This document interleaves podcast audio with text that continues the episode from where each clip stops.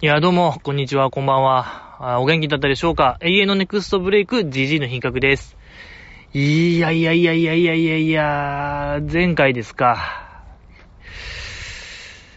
ちょっと何と言いましょうか、まあタイトルにもつけましたよ、ほんと捨て回と。あれほどなんか自分の中でね、いろんな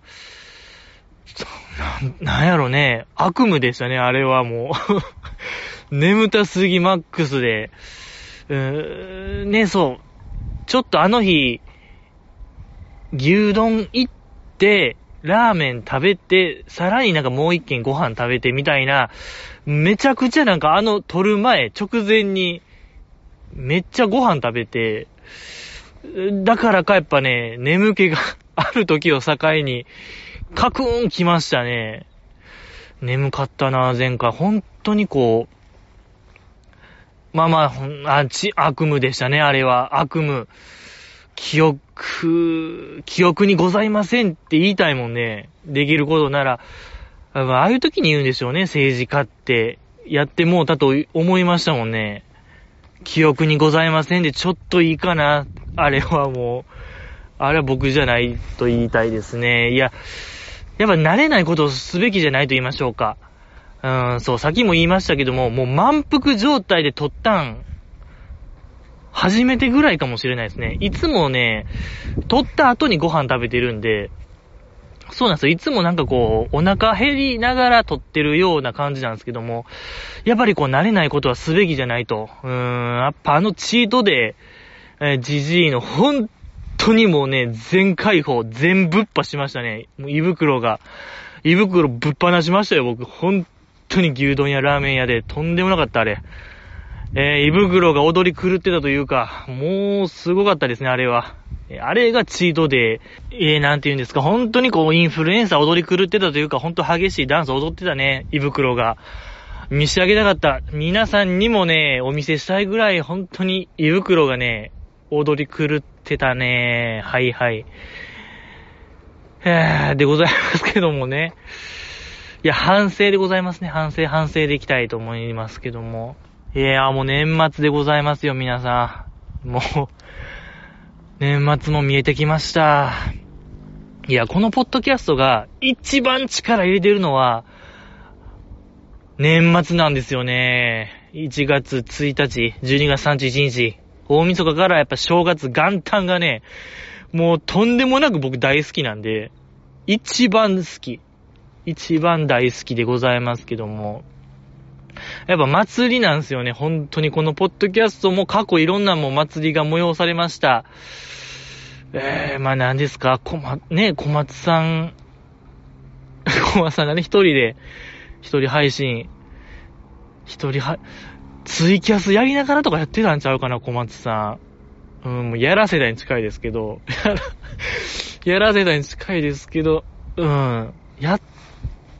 カウントダウンやってたんちゃうかな、彼一人、とかね。去年も、年末、大晦日、小松さんと撮りましたもんね。やっぱりね、こう、大好きなんですよ、もう。あれが。大晦日がね。やっぱりね、等しく来るんですよ、新年って。もうそれだけ。それだから好き。理由はそれだけなんですけど、いやもうないでしょ。もうクリスマスも、何にも楽しくないもんね、あれ。何も、記念日楽しくないですけど、なんと言いましょうか、もう関係がないと言いましょうか。すべて蚊帳の外でございまして、何もクリスマスもそうやし、子供の日、海の日、文化の日も全部、バレンタインとかもね、そうね、楽しくないね。いや、ほんと全記念日、楽しくないと断言できますけども、やっぱりね、1231、大晦日から正月、楽しいのよ。やっぱり楽しい、あれ。やっぱね、いいね。等しく来るんですよ、やっぱり新年は。もういいですけども、ちょっと理由が浅すぎますね。好きな理由が。初日の出も来るしね、日は誰にでも来るでしょう。降り注がれるからね。ぐらいか。ぐらい。ちょっと浅すぎますけども、好きな理由が。いや、もう一つありまして、僕やっぱカウントダウンイベントが異常に好きなんですよね、僕。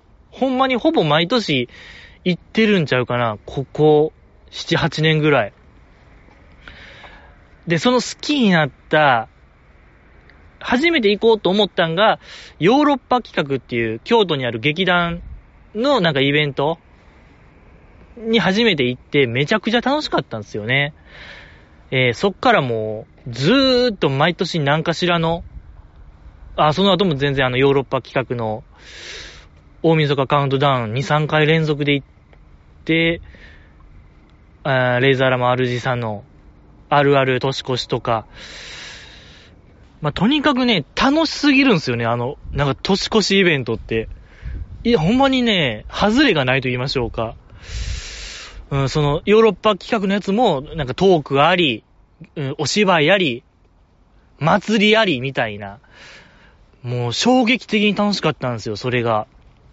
で、やっぱね、僕もやっぱね、祭りしたいなと、やっぱ祭り魂がね、芽生えた瞬間でもありましたね、あれは。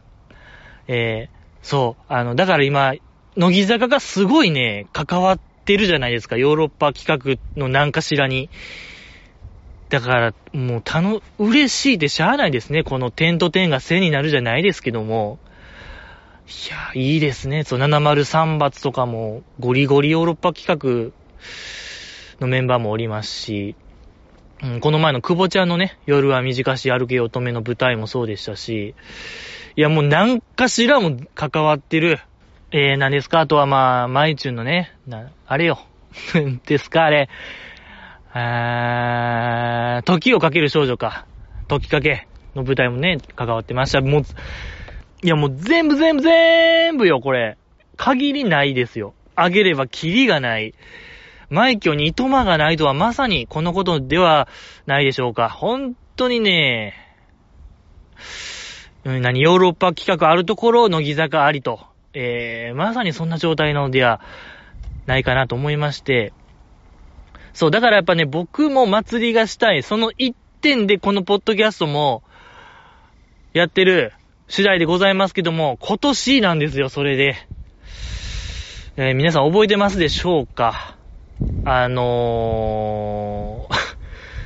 夏ですか。今年の夏、小松さんがね、来られた時ありました。東京オリンピックの、日本のメダル総数なんぼや予想。で、負けた方が罰ゲームみたいな、年末罰ゲームっていうゲームがありましたけども、覚えてますでしょうか？もう僕としては、これもね、白切って逃げ切ろうかなっていう考え、節があったんですけども、やっぱり向き合わないといけない。大人なんでね、そこ白切るわけにはいかないんで。で、まあね、予想の結果僕が負けてしまいまして、罰ゲームが、個人 PV。いつの日かね、やっぱ撮りたい、僕の夢の一つ、乃木坂個人 PV に参加するために、まずは一個出さんと、実力を示すものを出さないと、やっぱ乃木坂も、ね、抜擢してくれないであろうということで、僕が、僕の個人 PV を撮るという、血迷ったことをするわけでございますけども、で、いろいろ考えたんですよ。僕は実は夏ぐらいからどうしようかなーって、どうやったら個人 PV 作れんのかなーで、まあなんとなく頭の中でぼやっと日々考えてたんですよ。なんでなんとなく筋が見えたと言いましょうか。なんとなく頭の中で 4,5 分の映像できた。あとはじゃあこれを、あとはこの頭の中の映像で、動画で具現化するだけよ。もうここまで来た。よしと。で、頭の中でいろいろ整理する、撮影する場所、ない、小道具の準備、めんどくさい、ってなって、頭の中ぐるぐるなって、破綻しましたね。はい。無理ーってなりました。いろいろもう、無理ーはい、もう、パニックになっちゃいましたね。ちょっと考えただけで、やっぱすごいですね。個人 PV の監督、みんな尊敬してましたもんね、あの瞬間。ああ、もう僕にはもう無理や。これはちょっと、全然無理やと思いましたね。うん。本当に犯罪、いや、なんかそういう手順とか、いろいろ手続きみたいなの多分取らんともできひんやつやと思って、無理ーってなりまして、だから本当にこう結論から言うと、1秒も取れてないですね。個人 PV が何にもない。頭の中だけ、でございまして、でもね、だからと言ってやらないっていう選択肢もこれないんですよ。ということで、いろいろまどろっこしい説明がありましたけども、今年の年末年始の説明発表させていただきます。今年、12月31日、ワンカットで、ジジイの品格、できる限りの視力を尽くして、ワンカット個人 PV、刊行いたします。ありがとうございます。それもね、リアルタイムでやります。一発勝負。果たしてできるのか、僕の頭を具現化することがどこまでできるのか、こうご期待カミングスーンでございますね。これは大変でございます。はい、ということでね、まあアーカイブもなんか多分 YouTube 的なもので残ると思うので、まあ、そんなね、まあ、リアタイの方がいいよ。これはね、一大大スペクタクルと言いましょうか。本当にこう、もう、いやー、もう何ですか？すべてが詰まってるのかもしれない。あの、4、5分の中に、笑いあり、涙あり、ハラハラドキドキあり、スリルも満点、ロマンスあり、もう、すべてのごったに、文化のごったにというエンタメのごったにがそこにあるのかもしれない。もう何かもうわからない。前衛的なことをするかもしれない。ジジイが本当にこう理解不能な、わけのわからん言語を用いて、ブルブルブルブルーみたいな、河川敷で叫ぶ、大晦日。本当にこう、わからない。つかみどころのないことをするのかもしれないですし、本当に熱のこもった演技、一人演技、一人舞台みたいなことをやるかもしれないですし、まあなんというか、負けない、カメラを止めるのに負けないようにね、とかね、君しか勝たんもね、ワンカット風、PV でございましたけども、負けないようにね、僕も頑張ろうという感じでございます。言ったものの何も決まってないですね。はい。何も、でも本当に何も決まってない。今、なんとなくで今言いましたけども。いや、楽しみにしてほしいなと思います。はい、頑張る所存でございますので、よろしくお願いします。ということで、ね、乃木坂ちゃんの話しましょうよ。せっかくもう関係ない話が多いんですよ。もうほんと前回、松屋の牛丼美味しいみたいな話はいらなかったですね。あれは一番いらなかったと思いますけども、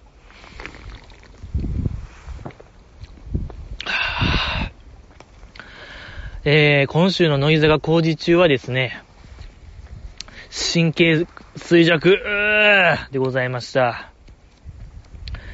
神経衰弱やっぱ一番面白かったですね。やっぱ今週が、やっぱり、独自性もありましたし、でね、札を2枚、めくって、その2人のメンバーの共通点を当てるってやつでございましたけども、乃木坂テレビ、46時間テレビでもね、その乃木坂麻雀の、簡易版みたいな感じと言いましょうか、優しい版みたいな感じで良かったですね。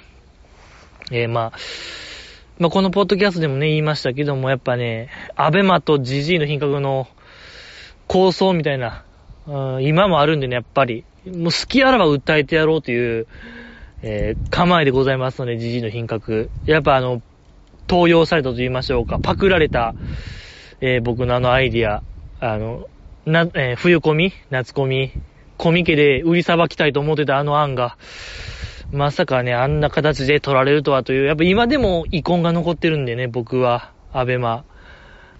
ね、恋愛リアリティショーばっかりやってるアベマ。麻雀番組ばっかりやってるアベマ。許さない。もう断固として許さないですけども、まあ、乃木坂ちゃん、工事中でございましたけども、やっぱあれね、よかったんが、乃木坂ちゃんでーす、設楽さんが言った後、そのカメラがひな壇のメンバーをずらーっと映していく、いつものやつありましたけども、あっこで、そう2列になってて、前後ろ2人がなんか同じポーズをずっと撮っていく流れでございましたけども、あの時にまいちゅんといくちゃんがなんかポーズを撮った後、遅なかったみたいな、いや絶対遅かったみたいな会話をわちゃわちゃしてるの良かったですね。死後が良かったですね。あの死後良かったです。本当にやっぱ死後厳禁な場合多いですけども、かなりこうリラックスした状態で挑めてるやっぱ卒業メンバー同士いいですね。これはいいんですよ。素晴らしかったですけども。でどうですか？アスカちゃん、アスカちゃんのね、鈴木あやねちゃんと筒井あやめちゃんの母音が一緒って、あんな即レスできる人いるんですか、果たして。いや、やばいですね。あれはちょっと手上げたでしょ、みんなハンズアップしたでしょ、あの瞬間。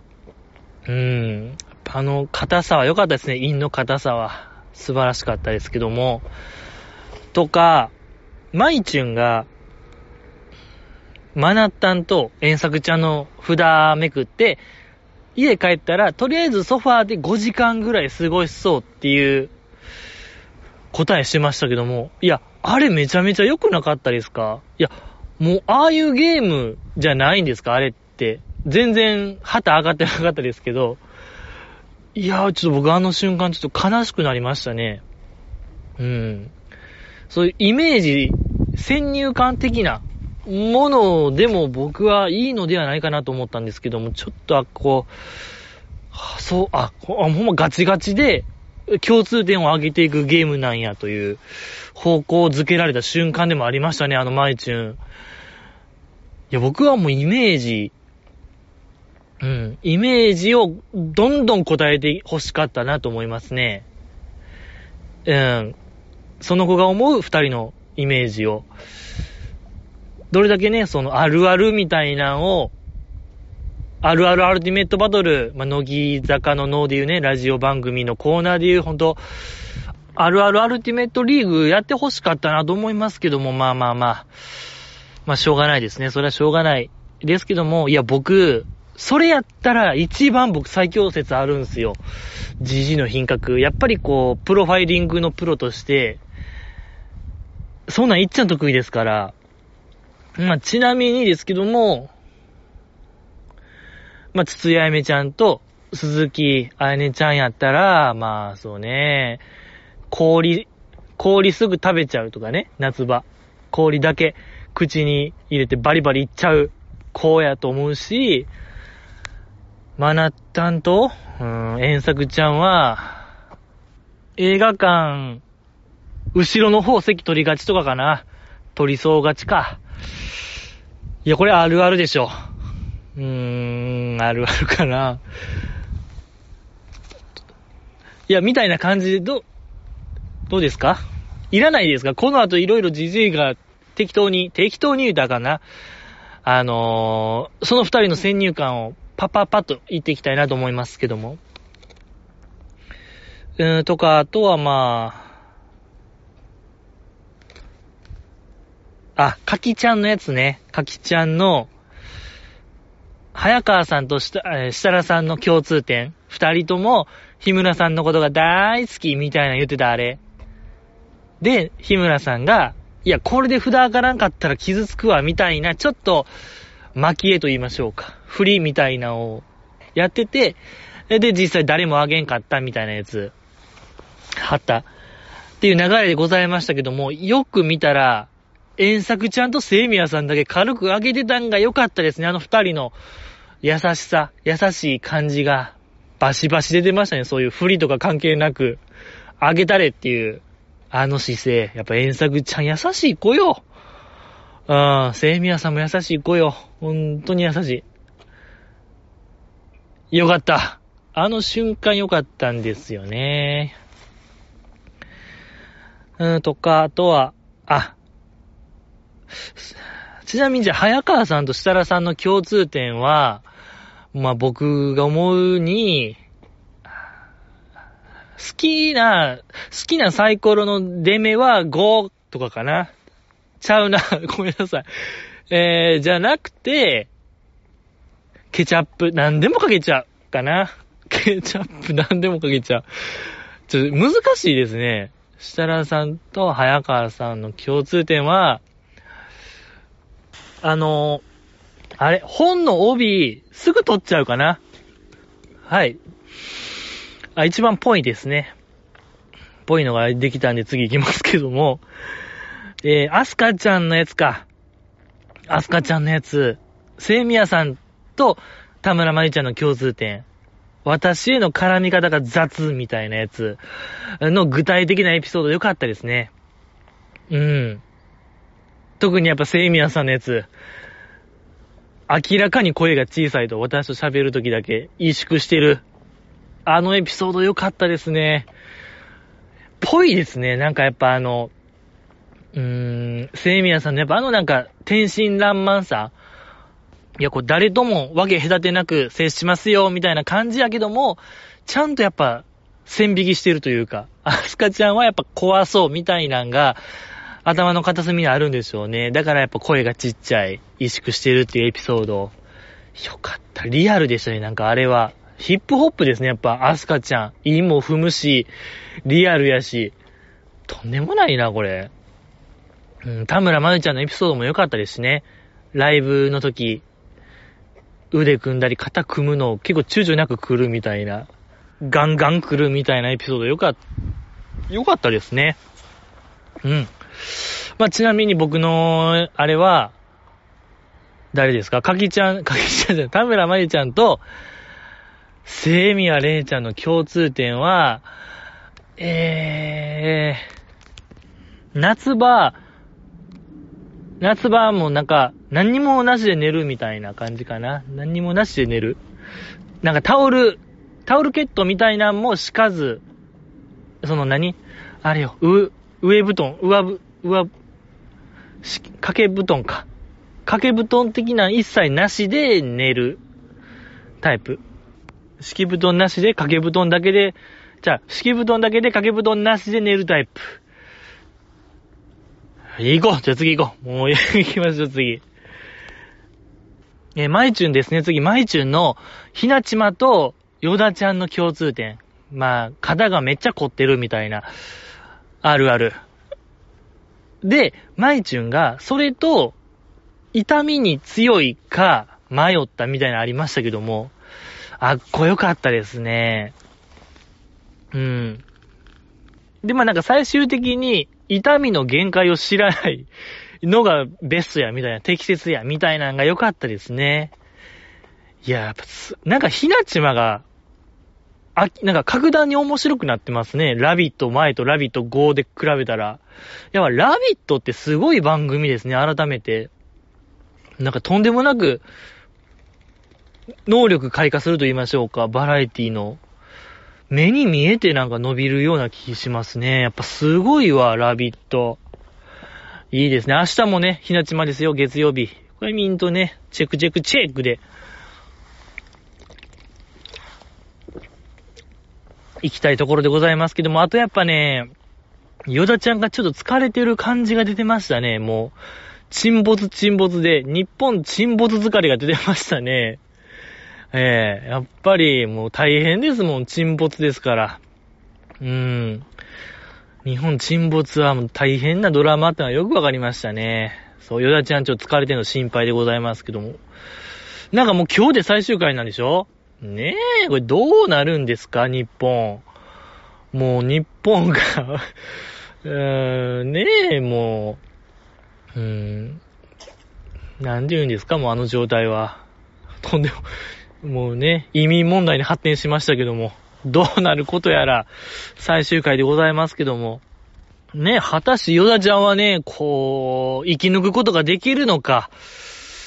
いや、これ最悪の結果あるかもしれないですよ。やっぱあんだけヨダちゃんが、焦燥しきってる様子やと、いや、これバッドエンディングあるかもしれない。これはミント、かじりつけてみましょうよ、皆さん。よろしくお願いします。まあ、僕のあれ言っていいですか？ひなちまとヨダちゃんの共通点は、焼き魚頭から食べちゃうかな。焼き魚頭も食べちゃう。全部食べちゃう、焼き魚。怖くない。頭も怖くない。うん、全部、皮も尻尾も頭も全部いく。二人なのではないでしょうか。あとあれですか。山下さんのね、そう、鈴木あねちゃんと日村さんの共通点。いや、こっからがちょっとウィークリーベストちゃいました。今週のナンバーワン。やったのではないかなと思いますね。朝食、朝からおかゆ、お腹に優しいものを食べてそうみたいな、この答えもベストでしたし、あるっぽそうみたいな、でもなんか、判定は×でございましたけども。で、そっからあやねちゃん、いや、私、朝は、フランスパン食ってるんですよ、みたいな。硬いのが大好き、みたいな、あっこも良かったし、あやねちゃんやっぱ、行くんやと朝からフランスパン。いや、とんでもない家庭ですよ、そんな家庭。行くんやっていうのもありましたし、その後日村さんが、いや、俺は絶対おかゆが好きみたいな、おかゆがいいみたいな言ってたのが良かった。で、その時、べちょべちょご飯大好き言うてる時、あやねちゃんが、大笑いしてたんが、ちょっと手をね、片手でちょっと押さえながら大笑い。めちゃくちゃ上品な、品のある、そら朝からフランスパンも食べはるわと思えるぐらい、上品な大笑いが良かったじゃないですか、あれ。ねえ、あんな。いや、芸人冥利に尽きるでしょ、あの時。あんだけ大笑いさせたらね、いいですね。素晴らしかった。で、そっからのね、秋田トーク。いや、こっからやばかったですね、あれ。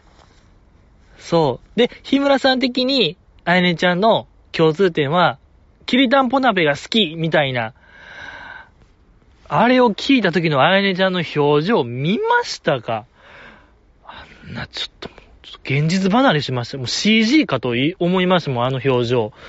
あんな、なんか、CG 臭い笑顔でしたね、あれは。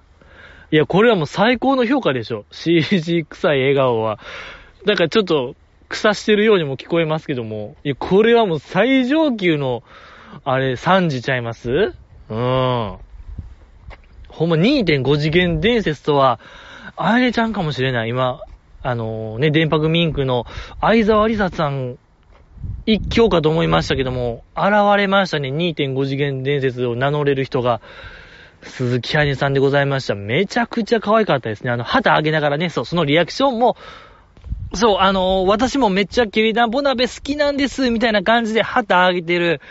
あやねちゃんも、旗上げあやねちゃん。もう本当に旗上げない。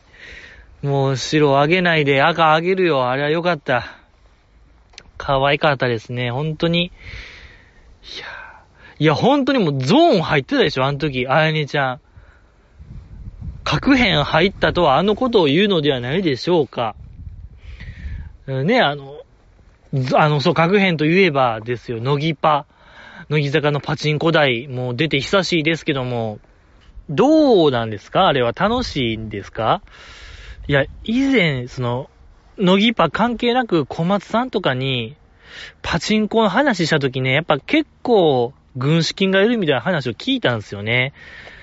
そこら 2,3,000 じゃもう話にならんぞみたいな。なめんなよみたいなちょっと叱責を受けた記憶があるんですよね。だから、いや、そこまで、なんか1万円もなんか10分15分で終わるよみたいな話を聞いたんですよ、小松さんから。やっぱそれを聞いてね、もうパチンコに行く気がないと言いましょうか。もう、いやー、怖いですね。ねえ、なんぼその撮り下ろし映像が見れると言っても、10分15分で終わるようじゃ、ねえ。何ですか、僕そういう、ラウンド1とかのパチンコあるじゃないですか。100円とかで打てる。当たりやすくしてるやつでしょ、あれ、おそらく。普通のパチンコよりも。のやつでも僕全くなんかかからんかったんで、なんかそういうセンスないんでしょうね。博打のセンスと言いましょうか。ギャンブルーンみたいなものが。極めて低い人間が行ったところで、そのね、何にも見れずじまいやったら悲しいなと思って二の足を踏んでるんですけども、皆さんはどうですか？乃木パ楽しいんですか？ね、ちょっとね、僕は行きたいんですけども、ちょっと怖いですね、あれは。まあまあ。ぶっこみもあるか。ジジイの一世時代のぶっこみ。乃木場ぶっこみ。初パチンコで。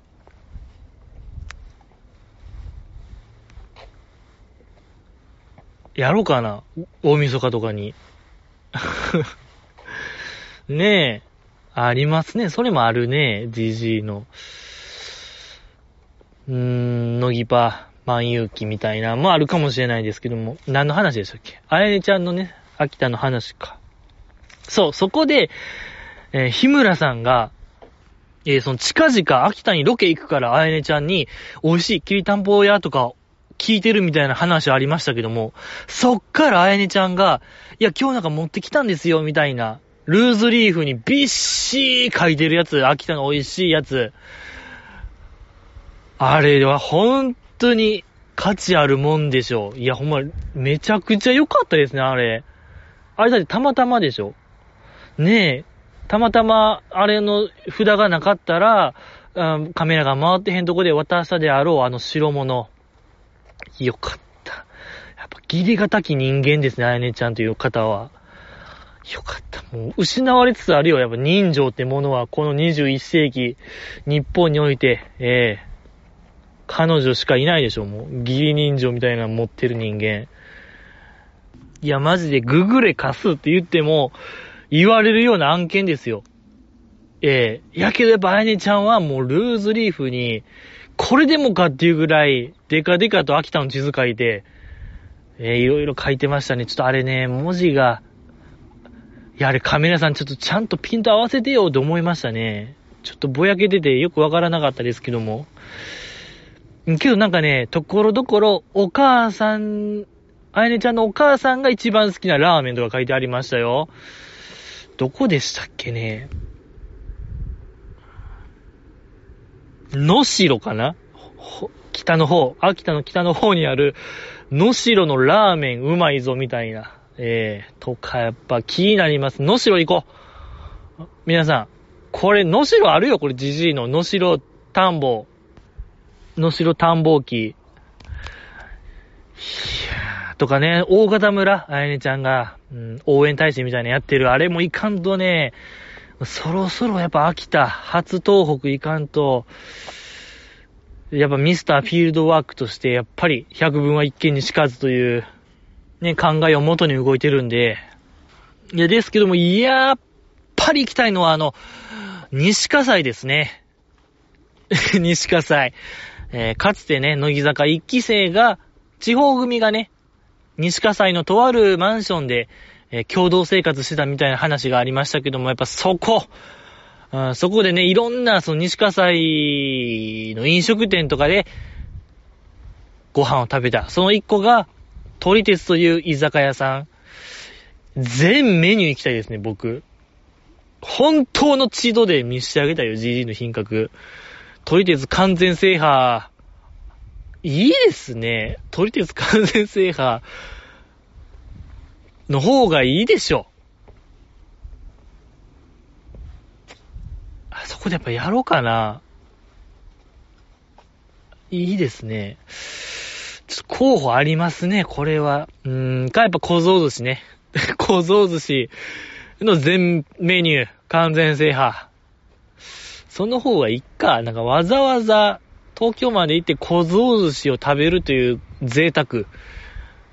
はあ、いいですね。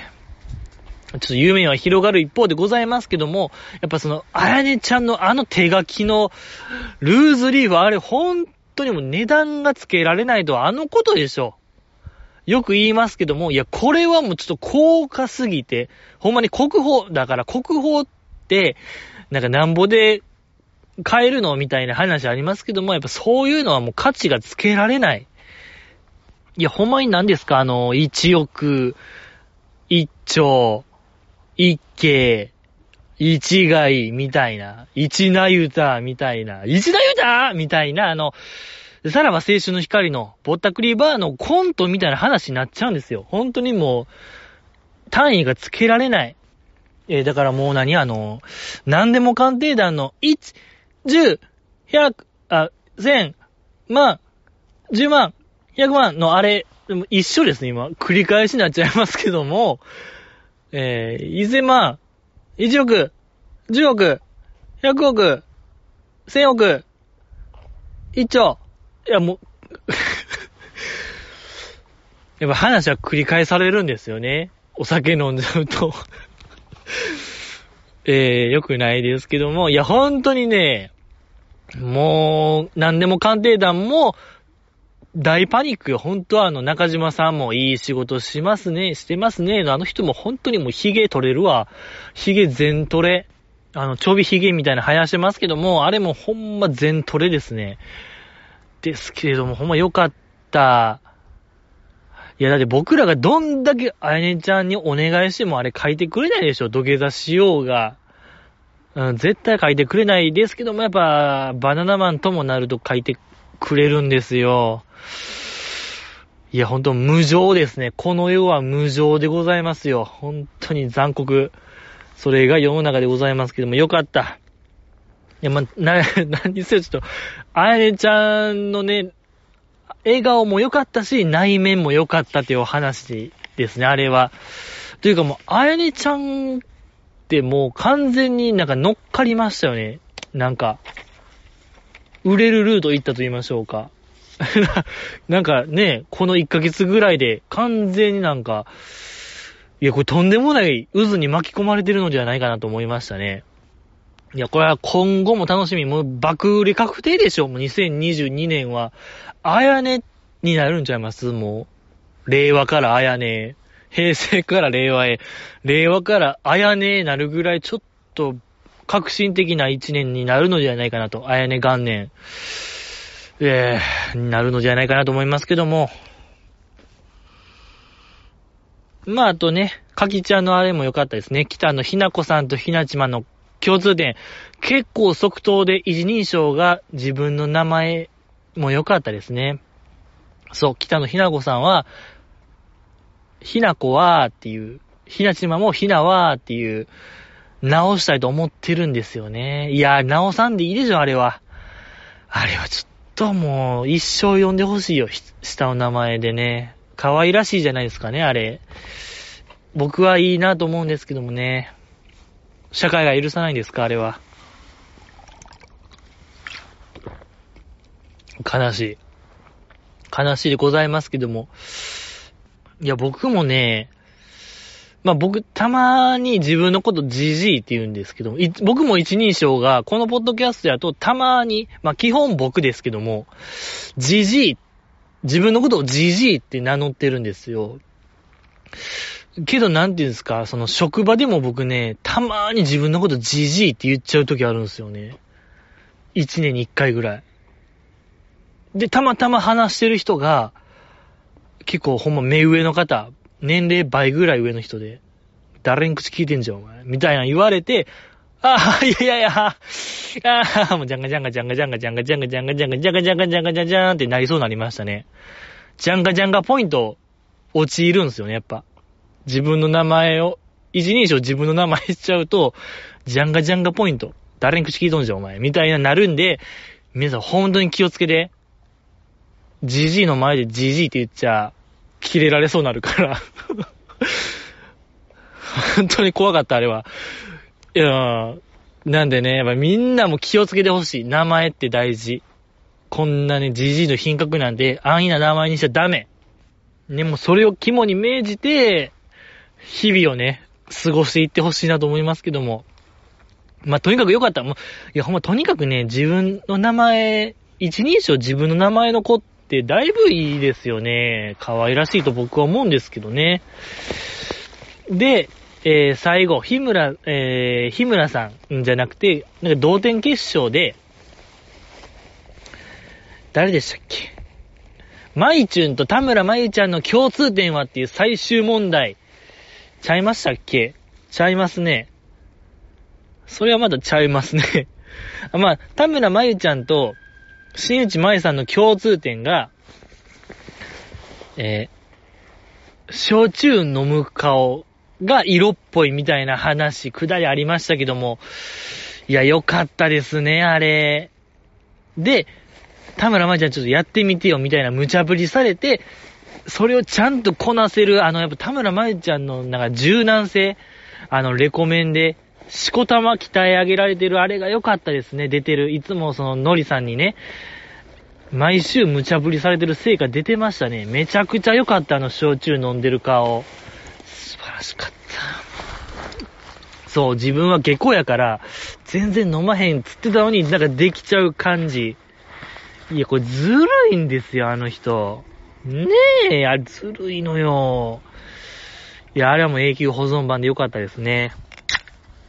いや僕としてはこう、やっぱストロングゼロ好きやから、ストロングゼロ、いや僕ねストロングゼロであれやってほしいなと思いましたね。ああいう表情、コトンとコトンってなる感じ。やっぱそろそろストロングゼロのイメージがちょっともう良くないんで、ええ可愛らしく寄ってほしいなと思いますね。ぐらいですか。よかった。今週もよかった。で、次回が、日村賞争奪戦みたいな企画でございますけども、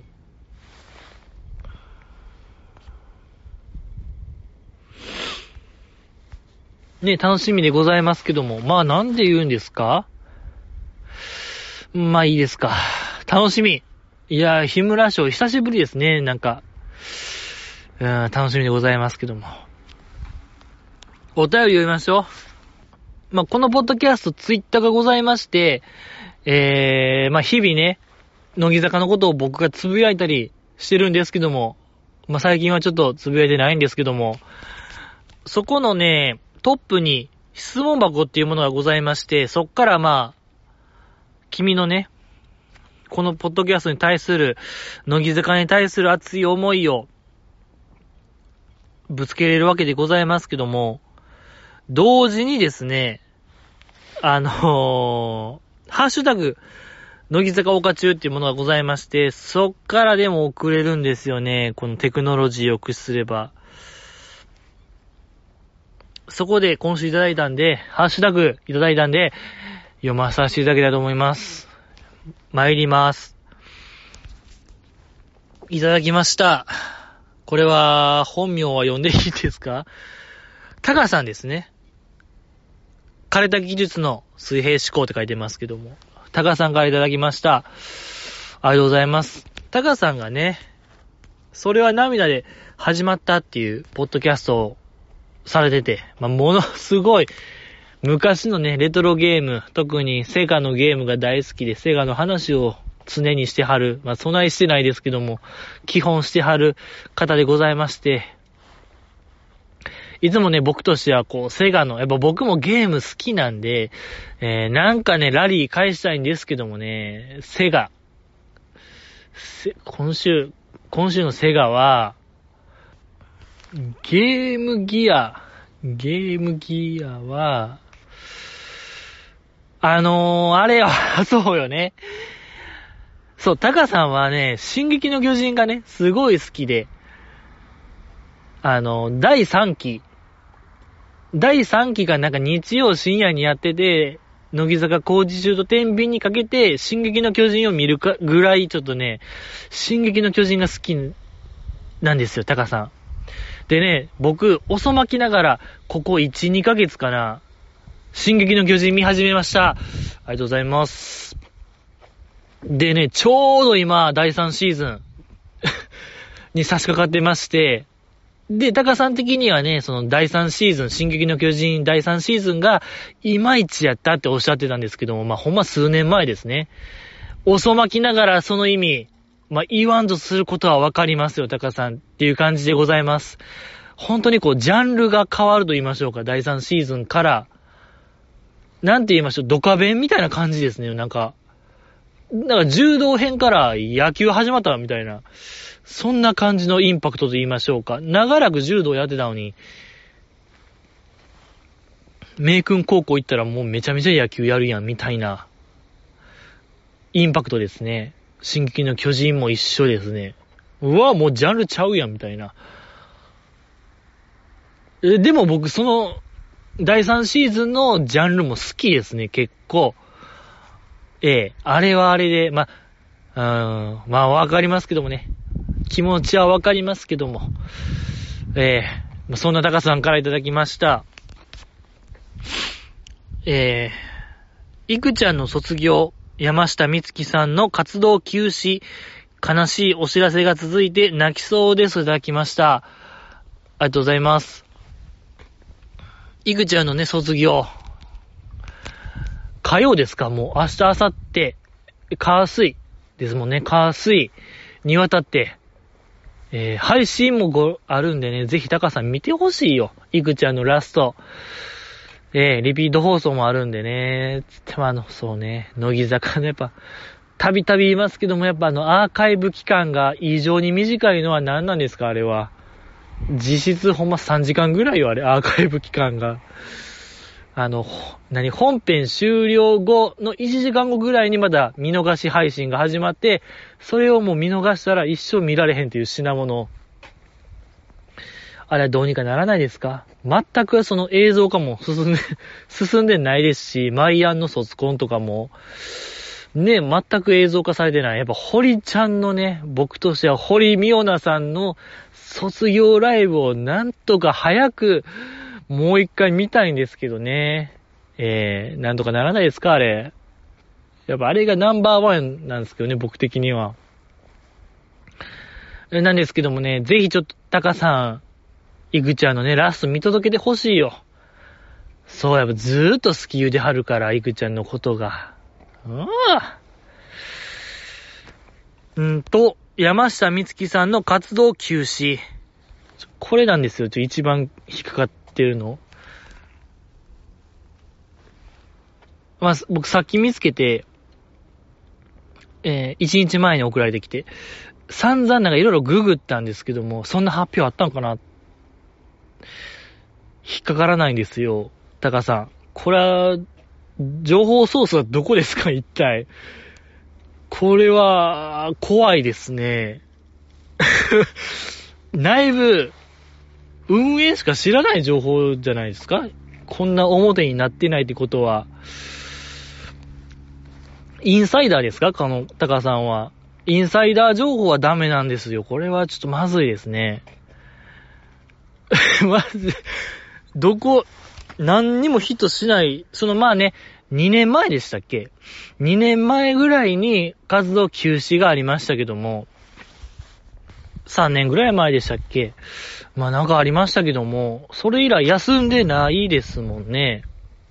で、この前おしゃれクリップっていうね、おしゃれイズムの後番組にゲスト出てて、何ですか？グルーブを休むぐらいならもう引退するみたいな話してましたから、やっぱもうそれぐらい彼女にとって活動を休止するってことはもうかなりやられてる状態みたいな、まあそうですよね。アイドルが活動休止するってことは疲れてるって意味ですから。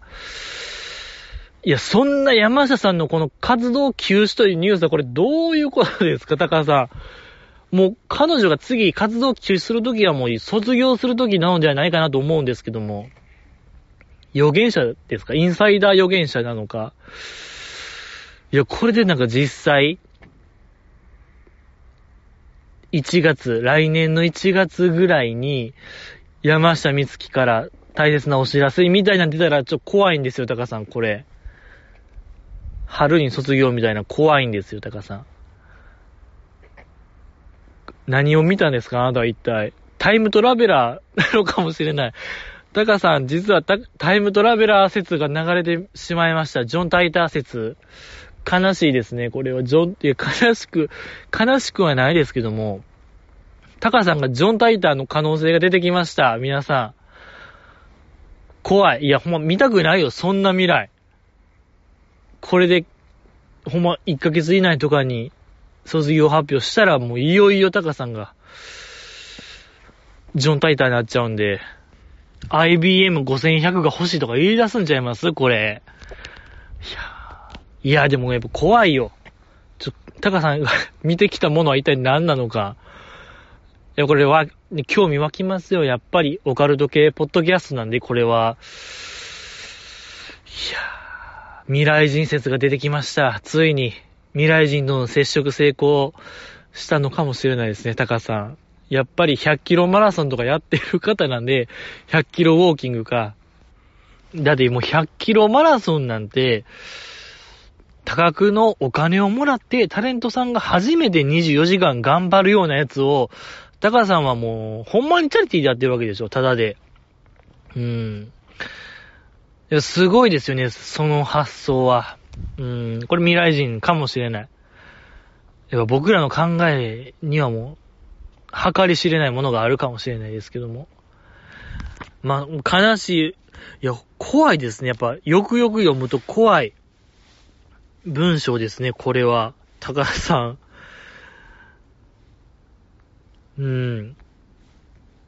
山下美月さんの活動休止、悲しいお知らせが続いて泣きそうです。縦読みとかしたらなんか出るんですか、これは。縦読みとか斜め読みとか、ちょっと解明しないといけないですね、これは。何かしらのメッセージかもしれない。もっと深い意味があるかもしれないですね、これは。まあそれはちょっともう僕の役割じゃないわ。ちょっとこれは任せましょう、賢い人に。賢い人に任せて今日は終わり。以上でございます。お便りは以上でございます。ありがとうございました。このポッドキャストのメインテーマは、ジジイの品格への誹謗中傷。あとは、君がアイドル好きになった瞬間でございまして、コーナーといたしましては、前回、乃木を瓶チェックするみたいな話しましたけども、そこで、ウィークリーナンバーワン、乃木曜日、一番面白かったその週の乃木曜日の人、発表するって言いましたけども、そう、僕見たんですよ。今週、マイチュンから始まって、マーヤとか、クロミちゃんとか、テラダランデさんとかやってましたけども、今週のナンバーワンは、黒見はるかさん、黒みちゃんでございました。やっぱ一番良かった、あの子。いや、あんまり見ないうちに、黒みちゃんが、こなれた感じでやってるのが、めちゃくちゃ良かった。やっぱ、いつもあの子、信じられへんぐらいガチガチで、大丈夫か、この子。心配やなって思ってたんですけども、もういらない。その心配も。これとんでもない大化けがあるかもしれない。本当に黒みちゃん、要チェックかもしれないですよ、皆さん。いや、正直そのね、マイチュンとかテラランデさんの卒業絡みのぎ帯ももちろん良かった。マーヤのね、あれも良かったですけども、黒みちゃんが良かった。素晴らしかった。ぜひ見てほしい。今週は黒みちゃんだけ見とけば、まあいいでしょう。そんなことないけどね。テラダランデさんも良かったですね。テラダランデさんのほんまラストのぎ帯、なんかそうラストやから泣いちゃうかもしれんけど、やってみたらなんか全然なんか平気でしたみたいな顔してたんですけど、結構後半目うるうるしているのが印象的でしたね。やっぱり卒業ライブでも強がりみたいなワードがなんか結構キーやってたですけども、やっぱそこでも出てましたね、あの子の強がりが。そこが良かったですね。テラランゼさん良かったですけども、黒目はるかちゃん良かった。あの子、そのベストアルバムの衣装、個別ジャケットがカウントダウン TV のなんか年越しの衣装を着て、まあその説明してたんですけども、ずっとねカウントダウン TV のことを CDTV って言ってたのが良かったですね。やっぱりまあツイッターとかでね CDTV こんなの出ますみたいなありますけども、口にすることはあんまないワードですよね。カウントダウン TV を CDTV 言ってたあの黒目はるかちゃん良かったですね。うん、そう、あの年のあれを見て、そのさよならの意味をやってたらしくて、その時の橋本七海さんとマイアンのなんか姿を見てめちゃくちゃハマったみたいな話ありましたけどもね、乃木坂きっかけやから、あの衣装着たっていう話も良かったですしね。良かったし、やっぱ、ね、CDTV が良かったですね。 CDTV あんまり愚痴にせえへんなっていうのも良かったですし、まあ決めたいですけどね、ナンバーワン決めましょう。今年度ナンバーワン、これ盛り上がってきましたよ。黒見ちゃん取るかもしれない、今年の乃木曜日ナンバーワンに。僕的に良かった、めちゃくちゃ可愛くなってましたね。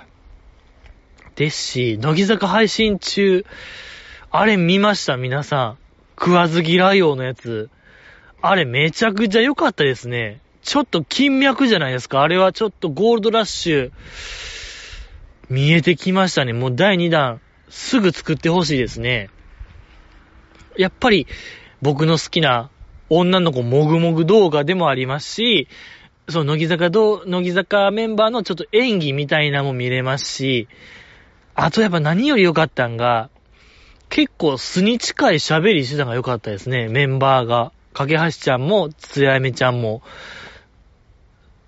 そうそう、普段楽屋で喋ってるっぽいトーン、砕けた感じで喋ってるのがめちゃくちゃ良かったのよ。もう3拍子揃ってるのよ、あれは。食わず嫌いようには。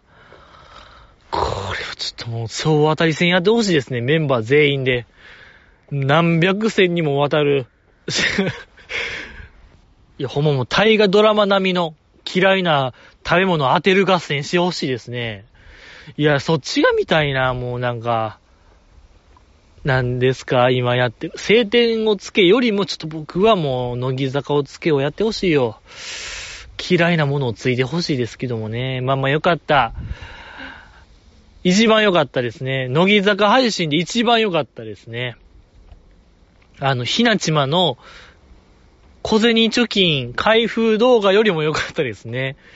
ナンバーワン、僕的にナンバーワンでございますけども、あとまあこのポッドキャストのメールテーマというか募集してるコーナーは、姫たんがね、中本姫香の日っていうポッドキャストが始まりまして、そこでね、姫たんがすごいこう心理カウンセラーですか今、としていろんなこと喋ってたり、リスナーの方とちょっと相談みたいなことをしてて、僕もなーってことで、僕もねやっぱプロファイリング今日もちょっとかましましたけども、それを駆使して、この現代悩める人たちにちょっとでもね手助けになればいいなと思いまして、君の悩みを募集します。ちなみに僕のカウンセリング方法、姫たんはねかなり寄り添った感じで相談するますけども、僕はもうほんま読んでる途中で知らん勝手にせえ知らんな責任を負えんわみたいなのを言う、結構突き放し型の、けど最後に何かほろっとするようなことを言うかもしれない GG の品格の G、 あとは、乃木坂補完計画ですね。乃木坂にまつわるこの事柄みんなで考えた方がいいのではないか、何か考える余地があるのではないかという事柄を、募集しまして、その後みんなで考える企画、乃木坂保管計画、いろいろありますのでね、何かありましたらお便りをくださったらなと思いますちょっと今すごい階段踏み外しまして怖かったでございますけども、まあ屋外ならではでございますね。以上でございます。またね、この後始まりますよ、乃木坂工事中、楽しみってことで、F1 の番組見て過ごしましょう皆さん。ありがとうございました。